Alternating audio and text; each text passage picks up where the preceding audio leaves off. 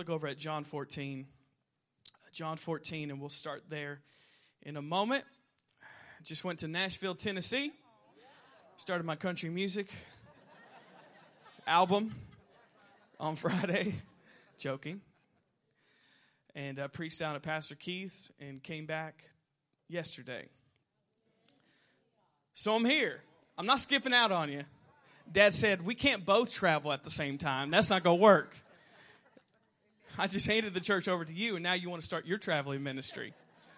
But uh, I'm not going anywhere. So I like being at home. I'm a homebody person. I like being at home in the great Hoosier state. I love Indiana, Hoosier nation.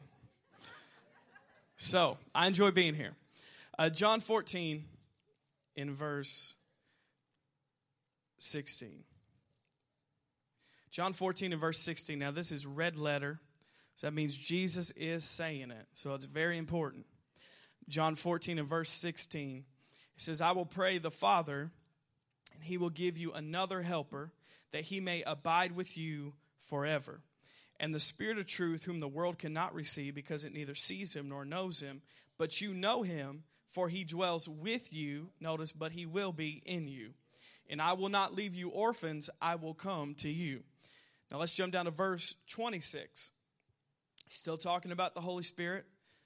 Jesus says, But the Helper, the Holy Spirit, whom the Father will send in my name, he will teach you all things and bring to your remembrance all things I've said to you. Peace I leave with you, my peace I give you, not as the world gives, I give to you. Let not your heart be troubled, let it not be afraid. But notice he says, I will send you the Holy Spirit, the Helper. So we're going to continue our series today on the Helper. We started it last week, and this series is about the Holy Spirit. About the Holy Spirit. We're going to talk about the Holy Spirit and the importance of the Holy Spirit in your life. So, today we want to talk about specifically the title of this message is Power in Love. Power in Love. Everybody say power, power. in love. One more time. Power and love. So that's what we're going to talk about this morning. Power and love. So, we're talking about the Holy Spirit, and let me say uh, some introductory things about the Holy Spirit before we get into the main part of this message. Um, we want to answer some questions about the Holy Spirit. Now, I've talked to college students specifically for a long time now. And how many know college students have a lot of questions? Can I get amen? For good reason, because they're growing up and they're trying to figure out, like every person does. You hit about 18, 19 years old, and everybody asks the question I don't know really what I believe in.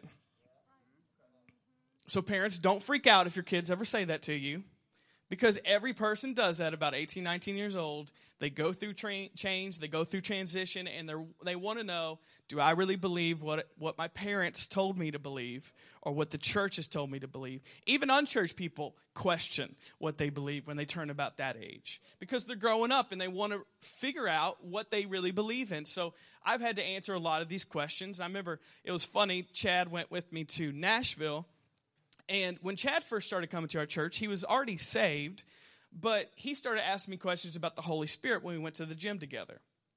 Now, of course, I already felt bad in general if you go to the gym with Chad Steele.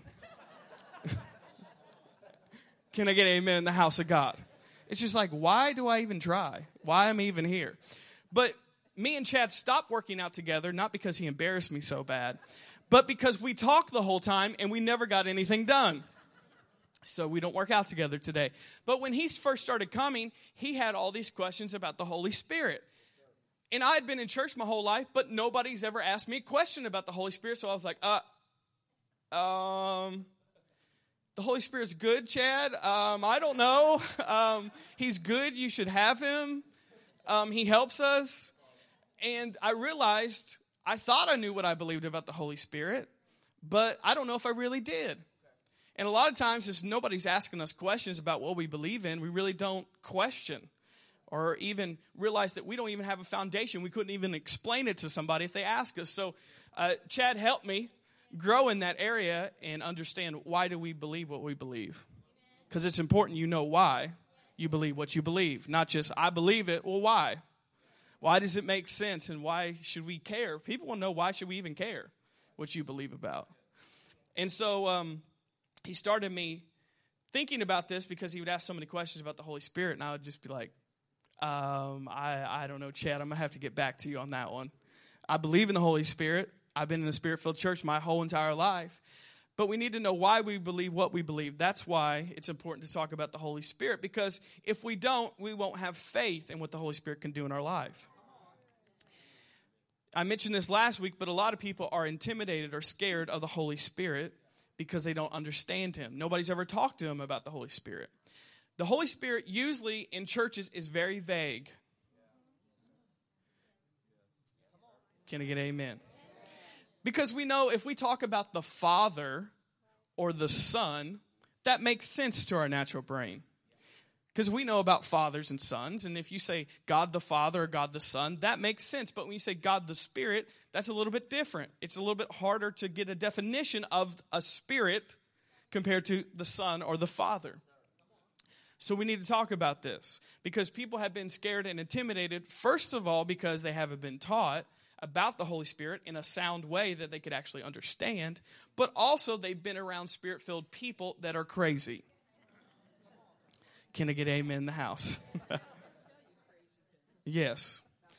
And so there's a lot of reasons why that has happened because of misunderstanding of the Holy Spirit. And what goes on top of that is I mentioned before a lot of King James Version Bibles and a lot of real time Pentecostal. Real Pentecostals say Holy Ghost like denominations and Christian church, they say Holy Spirit. But if you're Pentecostal and charismatic, you say Holy Ghost because it's on like that. You just got to say Holy Ghost because you only use King James Version only, Bible. If it was good enough for the Apostle Paul, it's good enough for you, right? He didn't use King James. Did you know that? So, real Pentecostals say Holy Ghost. Holy Ghost. But they get that word, and really the, a better word is spirit, Holy Spirit. Because ghost, as we know, that freaks people out. Because most of us in here, which you shouldn't have seen it anyways, have seen too many horror movies and too many movies on TV where the ghost was mean, the ghost was nasty, and it was attacking an entire family. And so, you, first of all, when you say Holy Ghost, say, Well, I don't want a ghost in my house. I don't want a ghost in my car. I don't want a ghost around me. And Christians say that a ghost lives on the inside of them. So they really don't want that. But notice it all comes from misunderstanding. And you know what? The enemy likes that, that we're scared of the Holy Spirit. The enemy likes it that people are intimidated to stay away from the Spirit of God because the Spirit of God is the only person who can help you on this earth. He's the only person that can help you fulfill the plan of God for your life. He's the person that God has given to us to complete the will of God. He's the person that has been given to us to help us do everything that God has called us to do. And if we're scared of Him, if we're intimidated of Him, we're not going to have a relationship with Him. And we're not going to have what the Bible says we can have the relationship with the Holy Spirit, who is a person, not just a feeling or a force. And so the Holy Spirit is not something to be scared of or intimidated by. Uh, he's a person and he is God. And we need to understand that because the Holy Spirit has come upon us as believers, especially in the Old Testament, he came upon the different men and women of God to help them fulfill the will of God, the plan of God, and to do things that they couldn't do in their own natural strength and power. You see, everything that happened in the Old Testament that was supernatural miracles, healings, deliverance, all the supernatural things you read in the Old Testament every time before something like that happened, it said the Spirit of God came upon them, or the hand of the Lord, same thing, came upon him. That was the Holy Spirit coming upon man to do what man can't do in his own strength. But we see that Jesus came and we know he gave us the Holy Spirit. So now he doesn't just come upon us, he lives on the inside of us. So the Holy Spirit comes to do what we can't do in our own strength. He is the Spirit of God who dwells on the inside of us. I think that's one of the best definitions we could say. Why do you need the Holy Spirit? Because He comes to do what you can't do in your own strength and your own ability and your own power. You realize that's why the Old Testament is so frustrating. God would say, Hey guys, do this. And they say, I got it. I got it. I got you. I'm going to do it. And every time they would completely blow it. Sometimes the very next day. And God would say, Okay, I forgive you guys. Let's make up. I'm going to give you a new set of commandments. I want you to do this, this, and this because it's going to be good for you, and I love you, and you need to obey me because it's only for your benefit that you obey me, and it's going to help you out. And they never could do it. Why couldn't they do it? Because they didn't have the Spirit of God to help them do it. And Christians in 2016, believers in Jesus in 2016, we still can't do what God tells us to do apart from the Holy Spirit. You can't live your life apart from the Holy Spirit. You can't fulfill the will of God apart from the Holy Spirit. You can't heal anybody apart from the Holy Spirit. You cannot deliver anybody apart from the Holy Spirit. You cannot do anything supernatural and in line with the plan of God apart from the Holy Spirit helping you. And I love that He's called the helper. He's come to help us do what we can't do in our own strength. That's his number one job assignment. The Spirit of God is our helper. Help you do what? Help you do whatever God has called you to do. Help you get through any situation that you can't get through. Come on, and you need to respond a little better this morning. Help you overcome any addiction that you can't overcome in your natural strength help you get past things in your life that you thought it would be over after that situation happened in your life. But the helper comes and helps you get past that that you can't get past in your own natural strength because he's your helper. And let's be honest in here, we all need help. It's pride in us that says, we don't need help, we got this. No person on the planet has got this. We all need help. And I love it. God said, I know you need help. That's why I'm going to send you a helper. Because you're not in this thing by yourself. You're not in this thing alone. I'm going to send you the Holy Spirit because you can't get through this life by yourself. I'm going to send you my Spirit to help you live your life and live it in victory and do everything I've called you to do because I don't want you to be alone going through this life. So He sent us the helper, the Holy Spirit to help us do what we can't do in our own strength, to give us strength and power and ability when our strength runs out, when our power runs out, when our ability runs out. The Spirit of God comes and helps us. I don't know about you, but you should be encouraged by now. Thinking about the helper has been sent to help us, the Holy Spirit of God. So let's turn over in our Bibles to Luke. Luke 3. Actually, let's go to Acts first, and then we'll go back to Luke.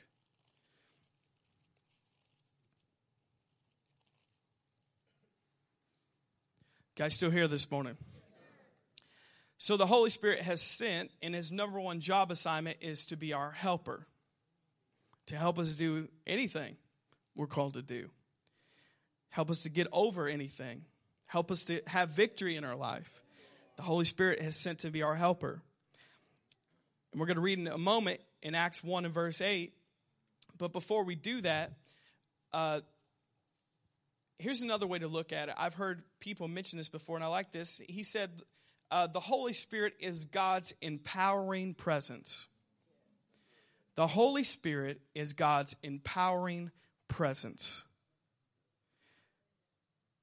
I like it that the Holy Spirit's not just coming to give me goosebumps He's coming to give me power to actually do something. Isn't that good? you know, I appreciate the feelings we get when the Holy Spirit touches us. And like I said before, I've been in a spirit filled church my whole entire life. I don't know anything different. I don't want to know anything different. And I appreciate the feelings and emotions and the presence of God when you can feel God's presence and you're touched by God and it changes you. But I'm glad it's not just a feeling. There's something beyond that, and it's it's great and it's awesome to feel good, but it goes beyond that. God it gives you his empowering presence to do something after that happens. He doesn't just come on you just so you feel better. I mean, it's awesome that you feel better when God touches you, but his empowering presence comes on you to help you do what you can't do. So, God's Spirit is God's empowering present. Now, we're going to read Acts 1 and verse 8. Acts 1 and verse 8, it says, But you shall receive power. Everybody say power. power. When the Holy Spirit has come upon you. And you shall be witnesses to me in Jerusalem, in Judea, in Samaria, and to the ends of the earth. But notice it says, You shall receive power when the Holy Spirit has come upon you. You shall receive power when the Holy Spirit comes upon you. Now, I know this is a very Pentecostal charismatic verse.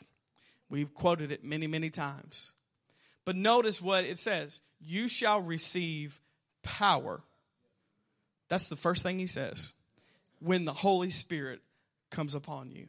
Because the Holy Spirit is God's empowering presence to do what you can't do.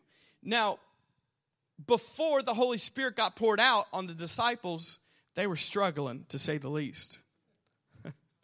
you had 120 scared people locked up in an upper room because they were freaking out because Jesus just got crucified. And so they thought if Jesus, our leader, got crucified, we're all going to get crucified. So you got 120 people that are waiting in an upper room with the doors locked, by the way. Because when Jesus appeared to him, he didn't, he didn't unlock the door. He had to go through a wall because the door was locked, for goodness sakes. And Jesus appeared to him and he said, You have to wait for the Holy Spirit because he's going to give you power. Because the church can't do the mission of God without the Spirit of God. And so that's why he said, Wait.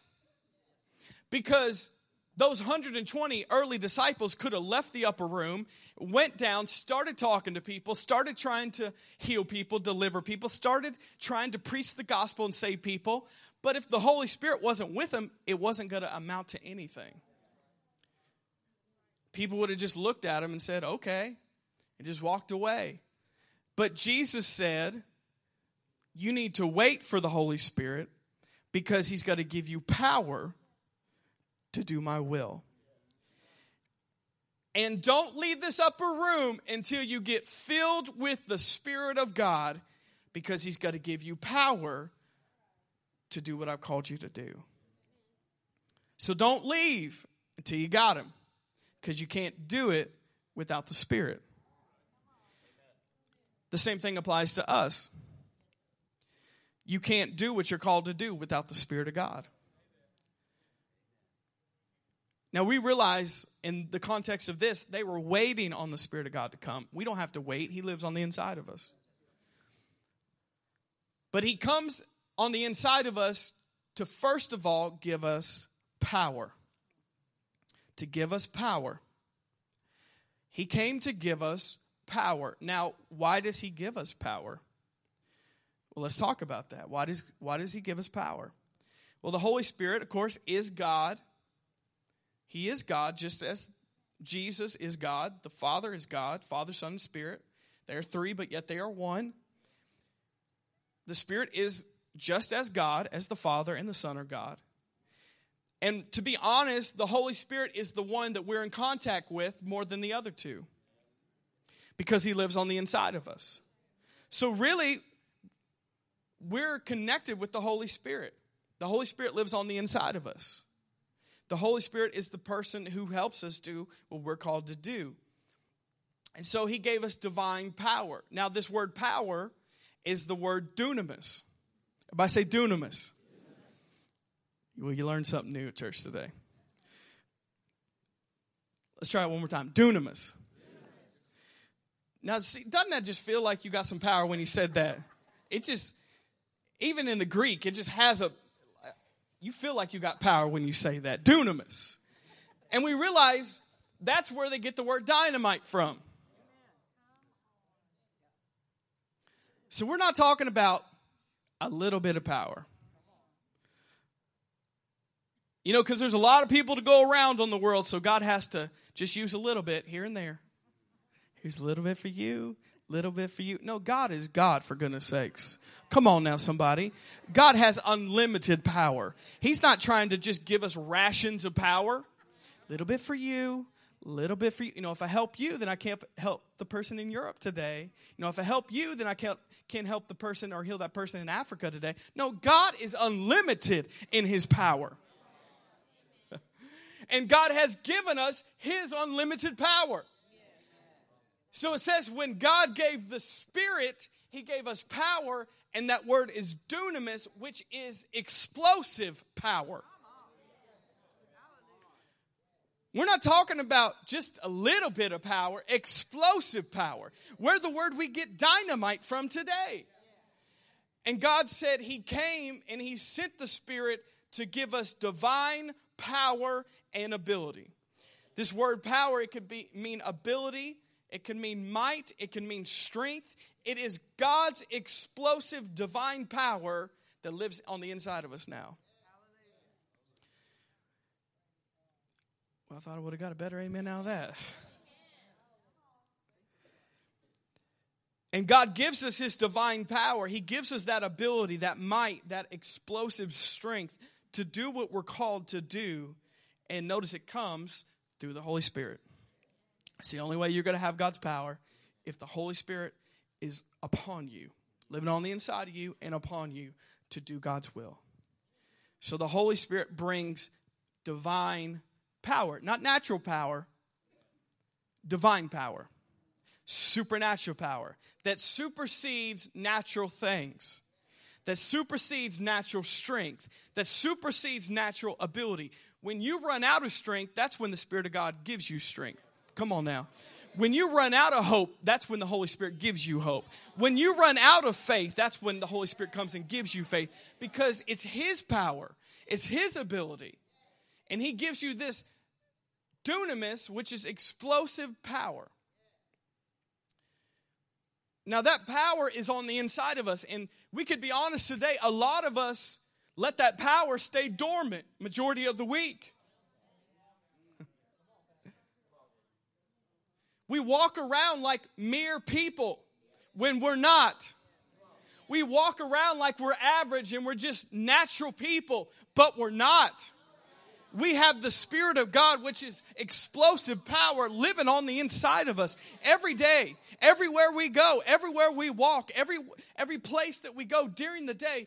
The same Spirit of God is on the inside of us, and it's explosive power. God's divine power. A lot of times it, it sits there dormant because we're not in relationship with the Holy Spirit. He's living there, but we're not talking to him. He's living on the inside of us, but we're not asking him about anything. He's living there, but we're not stepping out in faith, so he has nothing to work with. And you know what? The Holy Spirit's a gentleman. He's not going to force you or make you do anything you don't want to do. He's waiting on you. I think the boredom in a lot of Christians would leave when you realize that you have dunamis power, explosive power. How can life be boring when you have explosive power living on the inside of you? When you're going through a horrible situation, Sometimes we forget for a moment. No, we have explosive power on the inside of us. We have God's divine power on the inside of us. Why are we discouraged? Why are we depressed? Why are we dealing with these things when God is on the inside of us? And He's here with divine power to help us get through everything we're called to get through. I know for myself, many times I forget if I get discouraged, I get depressed, or I'm going through something, I don't feel good. Sometimes we just walk around and we forget the whole time the Spirit of God's in us to help us, and we never even talk to Him. We never even ask Him for, for the help. We never even ask Him to move in our life. We just walk around like we got no answers. I know I've done it. How about you? When the whole time we have God's ability his might, His explosive power on the inside of us. God came to give us divine power by the Holy Spirit. Now let's look in Luke 3.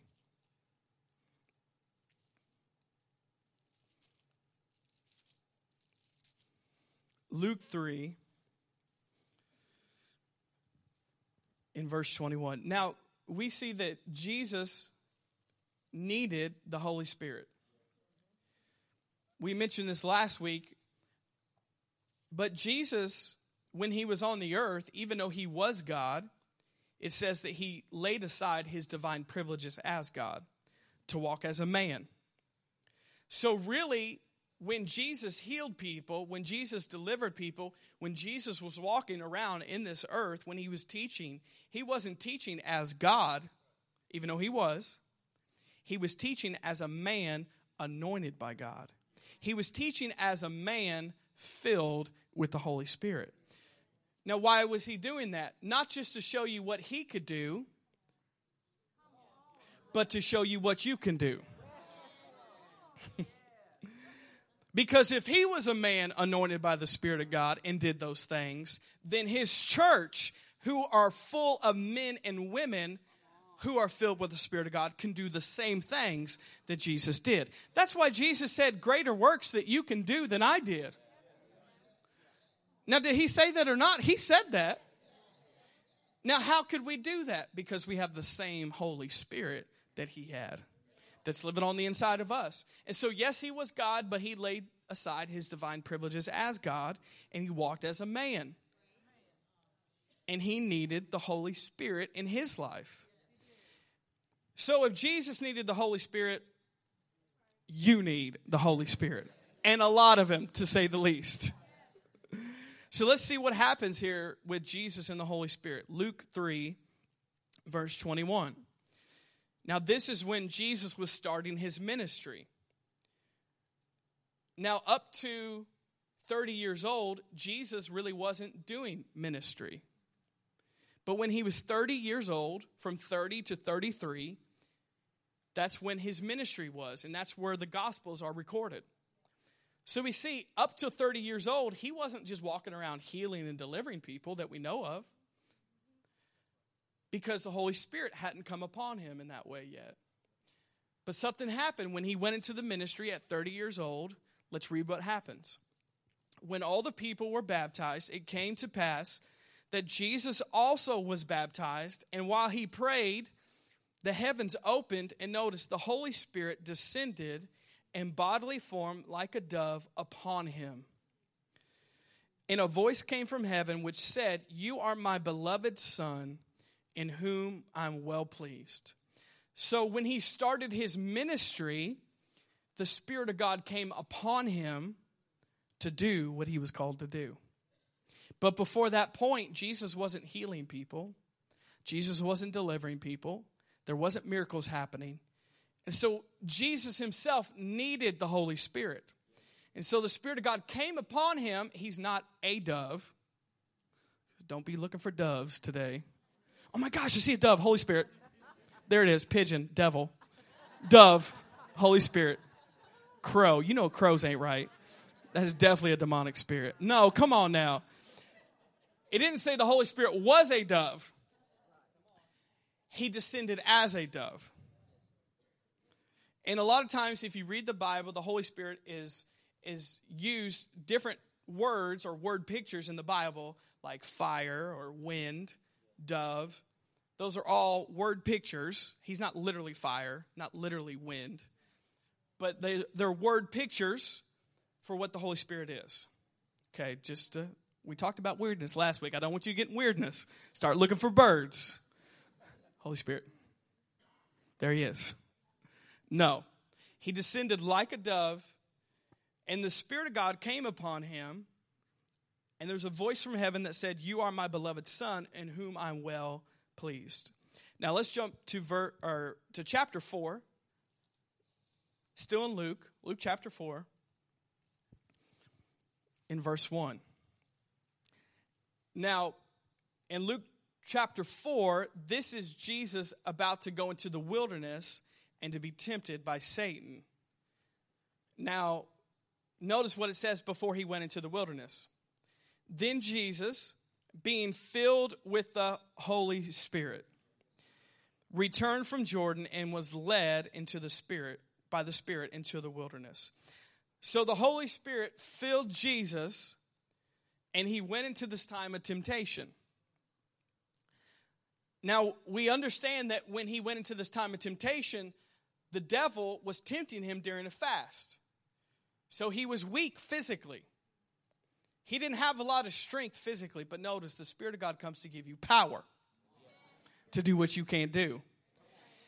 And we see that Jesus resisted temptation for 40 days against the devil during a fast, not from his own strength, but it says he was filled with the Spirit. Can I tell you something today? The Spirit of God gives you power to resist temptation. There's one thing it does. The Spirit of God gives you power to resist temptation. And so he went to the wilderness, and the Spirit of God gave him strength when he wasn't strong in his natural strength to resist the enemy. And notice it gave him power to overcome. And in verse 14, it says, Then Jesus, notice, returned in the power of the Spirit to Galilee. And news of him went out through all the surrounding regions. I love that. So Jesus went in full and he came out full. What kind of person does that? Most of the time, when people go through temptation and trials, they are struggling. They are barely making it. They, you see them at church. They're just hobbling along. If I could barely make it to the finish line. But notice the Holy Spirit comes to give you power to not just go into something strong, but to come out of it strong and better. Because He gives you divine power. He was tempted for 40 days with no food. How would we act after that? I get grumpy after one day of not eating what I want to eat. And I've been doing that this past week. Holy Spirit, help me, help me, help me. I know one day of trying to eat good food instead of fast food. I was about to throw in the towel. I was about to say, God, just take me now. Just take me. This man ate nothing for 40 days, and the devil was on his back. Not just a demon, the devil in his physical presence, tempting him for 40 days. And he came out of that situation full of power and better than when he came in. Now, how did Jesus do that? The Holy Spirit. He relied on the Holy Spirit to help him through that, and notice he helped him through it. And he returned in the power of the Spirit. Notice the power of the Spirit, because he came to give you divine power. Let's jump down to verse 18. It's all right if we teach some on a Sunday morning, isn't it? And this is Jesus talking about himself, quoting a verse that's in the Old Testament. Notice verse 18 says, The Spirit of the Lord is upon me. Who's upon him? The Spirit of the Lord.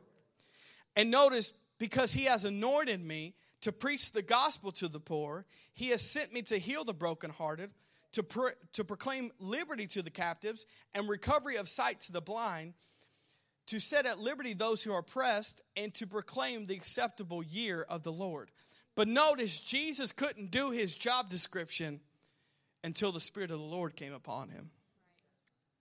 And we can't do what we're called to do until the Spirit of the Lord comes upon us to give us power to do it.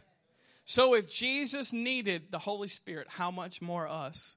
We need Him. We need to rely on Him. We need to trust in Him. We need to let Him help us.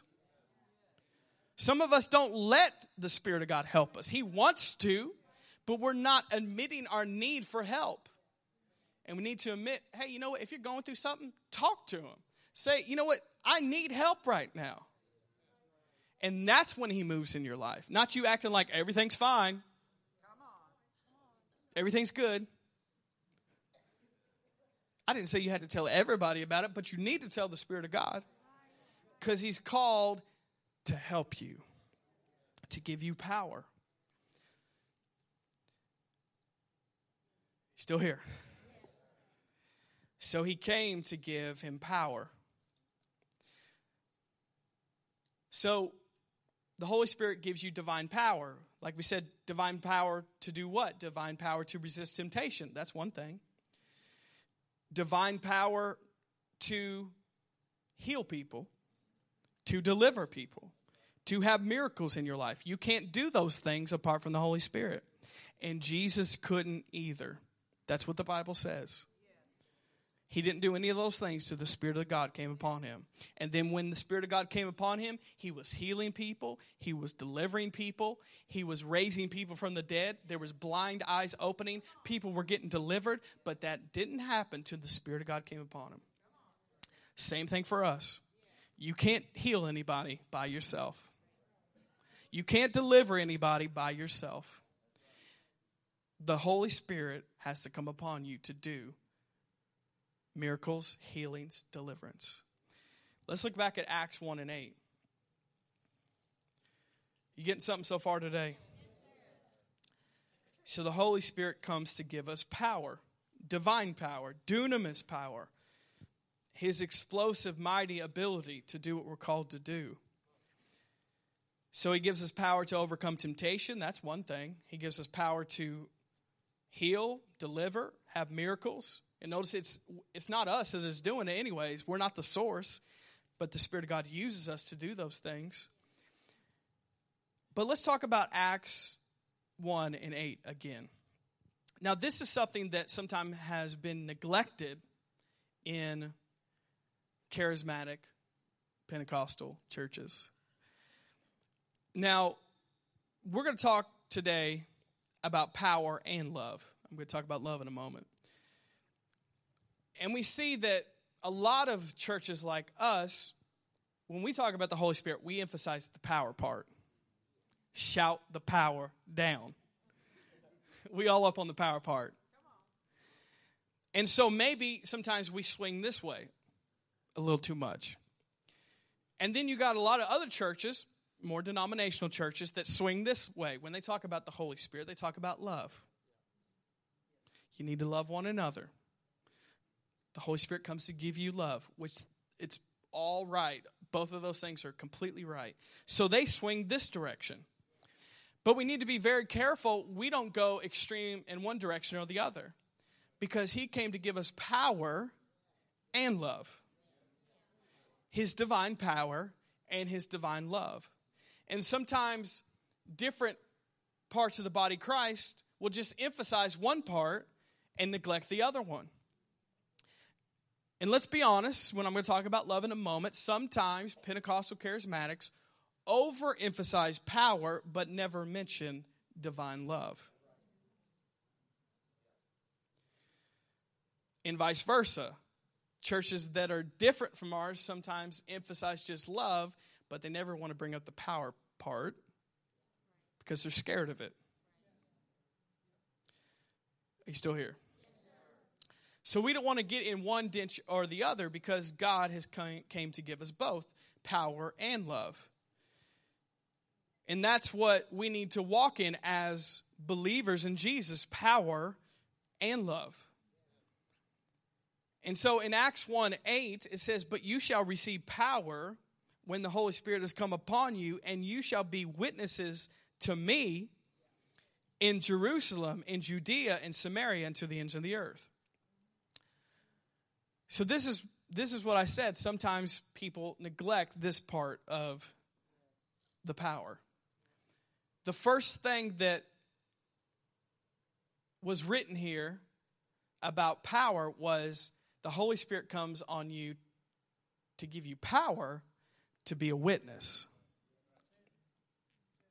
First thing. Now, being real honest here. Pentecostal charismatic people, when they mention the Holy Spirit, He's giving you power. A lot of times they'll just mention power to gifts of the Spirit, power to pray in tongues, power to, which those are all right and they're all true. But then they neglect the most important thing, which is being a witness. Come on now, somebody when that is the main thing he said that I've called you to do. It's good that you have all these supernatural things happening, spiritual gifts and praying in the spirit and all these things that are amazing, and we need to have those in our life. But if you have all those things, but you're not a witness, then what's the point? All right, now, come on. Come on. If we have supernatural gifts all the time and things happening and nobody's getting saved, there is no point. If we prayed in tongues all week and we're always bragging to everybody, I pray in tongues, I'm led by the Spirit, I'm prophesying, I'm healing people, and nobody ever gets saved around you, then it's pointless. Then you're not doing those things for other people, you're doing those things for yourself to make you yourself feel better. And so if we're going to be honest about the scriptures, the first thing he said, you shall receive power when the Holy Spirit comes upon you to be witnesses of me. And notice he said in Jerusalem, in Judea, Samaria, to the ends of the earth. He's talking about where you live. We could say in New Albany, in Floyd County, in the Louisville metro area, in Indiana, in Kentucky, and to the ends of the earth. He's called us to be a witness. So I want to make sure that we put this in proper perspective. Yeah, he's given you power to do a lot of different things, but the main thing is he's given you power to be a witness in your world. And if you say you're spirit filled and spirit led and you have all these things, but you're not a witness in your world, it's pointless.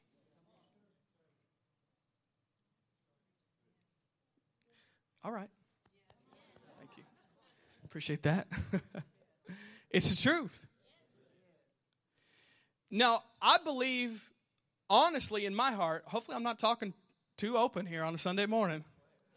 I believe in my heart, those two things are not opposed to one another. A lot of times people try to put them in one category or the other. I believe if you pray in the Spirit, you'll be a better witness. I believe if you believe in the gifts of the Spirit, you'll be a better witness because it's called power evangelism. Not just, do you know the Lord? Hey, I can get you healed, get you delivered, and you can hear the gospel all in one day. That's real evangelism. And so let's not think in our mind that it's one without the other. But I just want you guys to be honest with yourself. Nobody has to say anything. Ask yourself if I've been believing in all these things all these years, and I believe in praying in the Spirit, and I believe in healing, and I believe in the gifts of the Spirit, and I've seen it, and I've felt it, and I've experienced it, but how many people have gotten saved out of it? Because if there's none, then it was pointless. Because those should always lead to people getting help. It's not just for us. And notice that's the first thing he said. I'm giving you this power, but it's not just for you, it's power to be a witness and to help other people come to know Jesus. That's the most important thing. We can talk about the extra things later, those are important too. But the main thing is you've been called to be a witness, and he's given you power to be a witness. You guys still listening today? So before we talk about love, let me just challenge you with this. I know a lot of us in here struggle with being a witness to other people. It's not that you don't love God, it's not that you don't care about people, but we all know there's fear that comes in, and we don't want to speak up. We don't want to talk to people. We don't want to share our faith because of fear.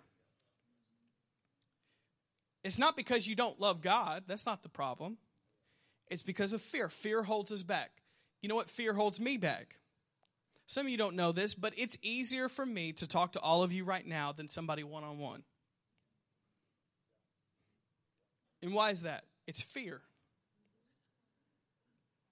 So I'm saying I need to work on it, so you need to work on it. And I know I could preach like this real bold in front of all of you right now and get in a setting where it's somebody I don't know, and I feel like God is saying, speak up, say something, invite him to church, ask him if they need prayer, and I'm just like, um, all right, thanks for my coffee, bye. I've even had people before like, aren't you, aren't you the pastor at Church on the Rock? Like, aren't you pastor now? Yeah, yeah, I am. Yeah, me? I'm a pastor? I mean, I only say it like if you're going to give me the pastor's discount, yes, I am a pastor. if you're asking for prayer, no, I'm not.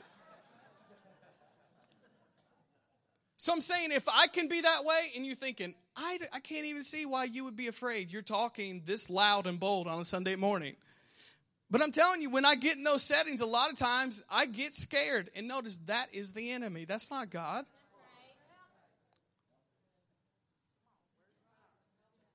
Like I said, I'm not, I'm not as bad as Peter denying Jesus three times, but I'll deny that I'm a pastor. Oh, pastor, Church on the Rock? No, actually, I'm the youth pastor at Northside.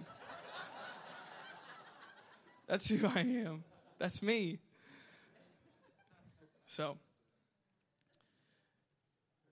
we need to all rely on the Holy Spirit. So, let me challenge you with this. If you struggle with that, you need to start believing this verse. Start praying this verse. Start speaking this verse over your life. It's that simple. Before you leave the house today, you could, you could say that. Father, your word says that you've given me power to be a witness.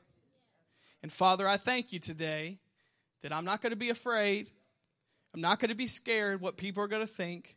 But Father, notice you gave the Holy Spirit, which I have, to give me power. First of all, to be a witness wherever I go whether that's at school or that's work or that's in the restaurant or that's the coffee shop or that's the gym or that's the park, wherever I go, God, you've given me power to be a witness. Now, I didn't say power to be obnoxious, I said power to be a witness. And notice if the Holy Spirit's using you, you're not going to come across in the wrong way, anyways. You're going to come across in the right way because He's going to give you power in love.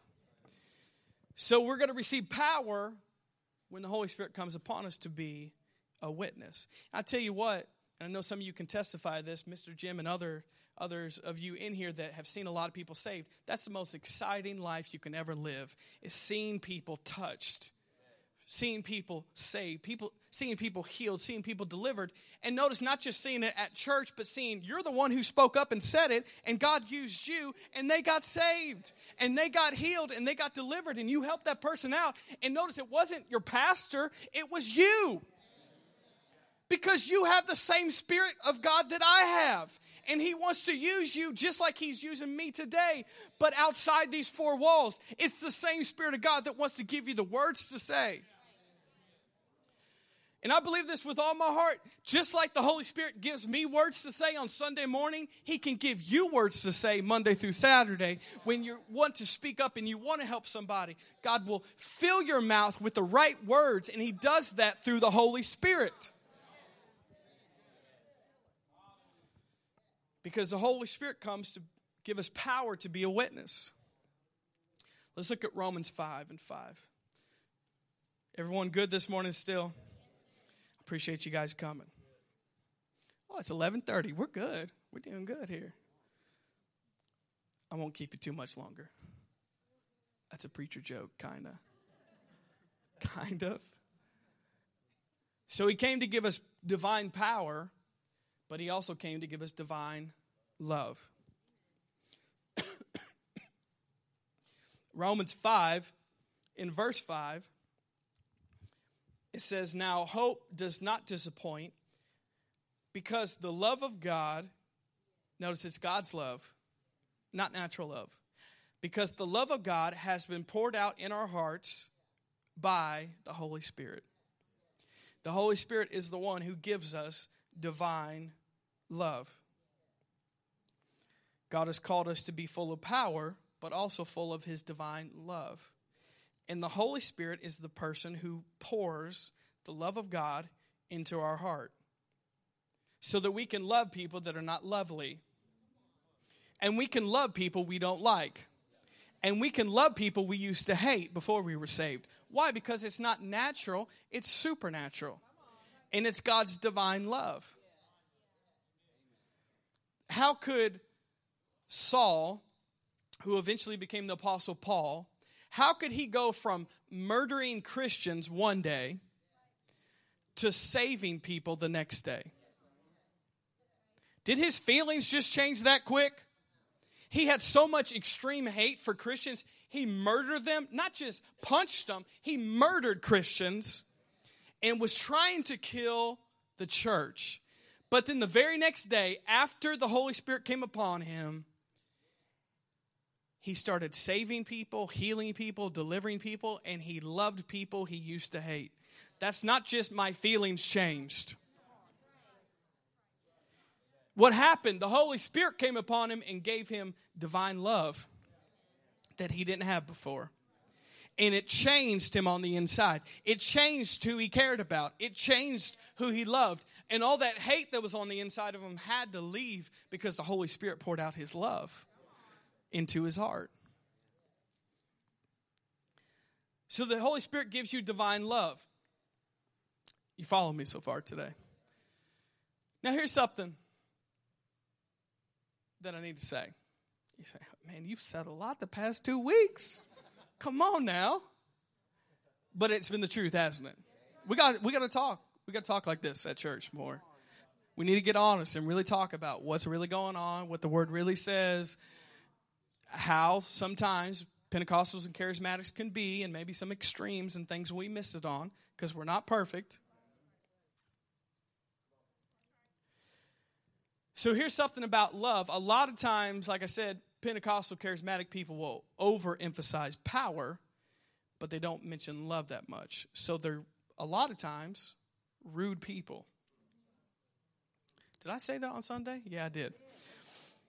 A lot of times, I've seen a lot of Holy Spirit filled people that are always talking about power and experiences and feelings, but they're not a loving person in their everyday life. That doesn't make sense. That doesn't make sense because if he's really in there, he's not just giving you power, he's giving you love. So you got to ask yourself, am I that way? We can't just talk big about power and not walk in divine love. I know that Brother Hagin talked about this when there was the healing revival in this country 50, 60 years ago. He said a lot of those healing revivalists would get up pray for people. There would be power. People would be getting delivered. There would be blind eyes open. There would be people that would get out of wheelchairs. Some of those same ministers behind the scenes were the biggest jerks that you could ever be around. Now, what, what's that all about? Now, we realize that a lot of those ministers' ministries were cut short because of that. Because, yeah, God will use you, the Holy Spirit will come upon you to give you power, but if you're not walking in divine love, you're not going to go that far. And Brother Hagin would tell these ministers, ministers sometimes that were more gifted than him, and God would use them, but privately, they were mean, rude people. Now, why would God use people like that? Because He cares about people it wasn't about the person ministering. He cared about people getting healed and delivered. That's why he used them. But Brother Hagin would tell some of these men and women of God, you guys are not going to be around much longer because you haven't developed divine love. And if you're not walking in love with people, if you're not caring for people, that power is going to run out eventually. Can I be honest here on Sunday morning? And so we can't talk a big talk about power, but we're rude people, we're mean people, we're hard to be around. No, if the Holy Spirit's really in there and working in your life, love's going to be there. Divine love, divine power. The fruit of the Spirit are going to be in your life, not just spiritual gifts. Divine love will be in your life. Something interesting also was when dad first got spirit filled, which was 40 some years ago, right? Close? Okay. 40 some years ago, we'll say that. When dad first got spirit filled, dad came down from Ohio to Louisville to go to seminary. Now, when he was at seminary, yes, when he was at seminary, he was already saved but he didn't necessarily believe in the spirit filled life or praying in the spirit or laying hands on people and all the spiritual gifts we're talking about. But he got spirit filled towards the end of his time there by reading a book about the spirit filled life. And he realized once he read it, because somebody explained it to him, notice, in a way he could understand, in a sound way, not a crazy way, he realized, you know what, I need this. So he got spirit filled. And right before that happened, he tells a story, and a lot of you guys will remember this, but it goes along with divine love. Not just power, but love. Power and love. That's what the Spirit of God gives you. But he had went with several different classmates to go see a man in Louisville who was a spirit-filled pastor. And he was well known in that time for being a spirit filled pastor in Louisville. Because he used to be Baptist and then he was spirit filled and he was preaching the spirit filled life and he was laying hands on people. People were getting healed. Oh my gosh, sounds horrible, doesn't it? But that's the way people were acting. Like this pastor had the plague, like this pastor was demonic. And people were getting saved in his church, people were getting healed in his church. Like the book of Acts. But this is what happened when they went to go see him. This is right before he got spirit filled. When they went to go see him, he was sitting at his desk and he was a elderly gentleman compared to these young men. And dad was one of them. So one of the guys who was just hardcore about, I got all the Holy Spirit I needed when I got saved. And just going at this pastor, just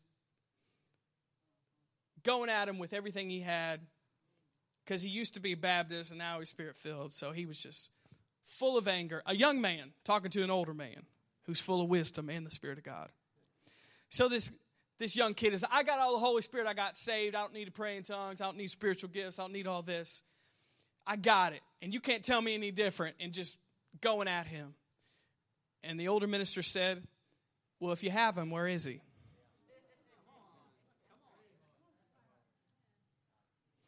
You know why? Because he wasn't walking in any divine love. And notice the pastor who was spirit filled wasn't arguing with him, he was just walking in love with him. And so ask yourself that. If you say you have him, where is he? There should be some love. If you're always arguing, if you're always fighting with everybody, if you're always mad and mean and rude to other people, if you have him, where is he? And that's what I think a lot of people have asked spirit filled people is you're talking a big talk, but in your everyday life, if you have him, where is he? Come on now, I should hear better amen. I know I'm stepping on toes. I'm stepping on my own. See, look, you feel better? I'm stepping on my own right now. So if we say we have him, where is he? Because he's going to come and not just give us power and supernatural gifts, he's going to give us divine love. And the ability to walk in divine love with other people. And notice that love goes right along with giving you power to be a witness. Because you can't witness to people you don't love. But he'll give you divine power and divine love to be a witness. Last verse, 2 Timothy 1 7.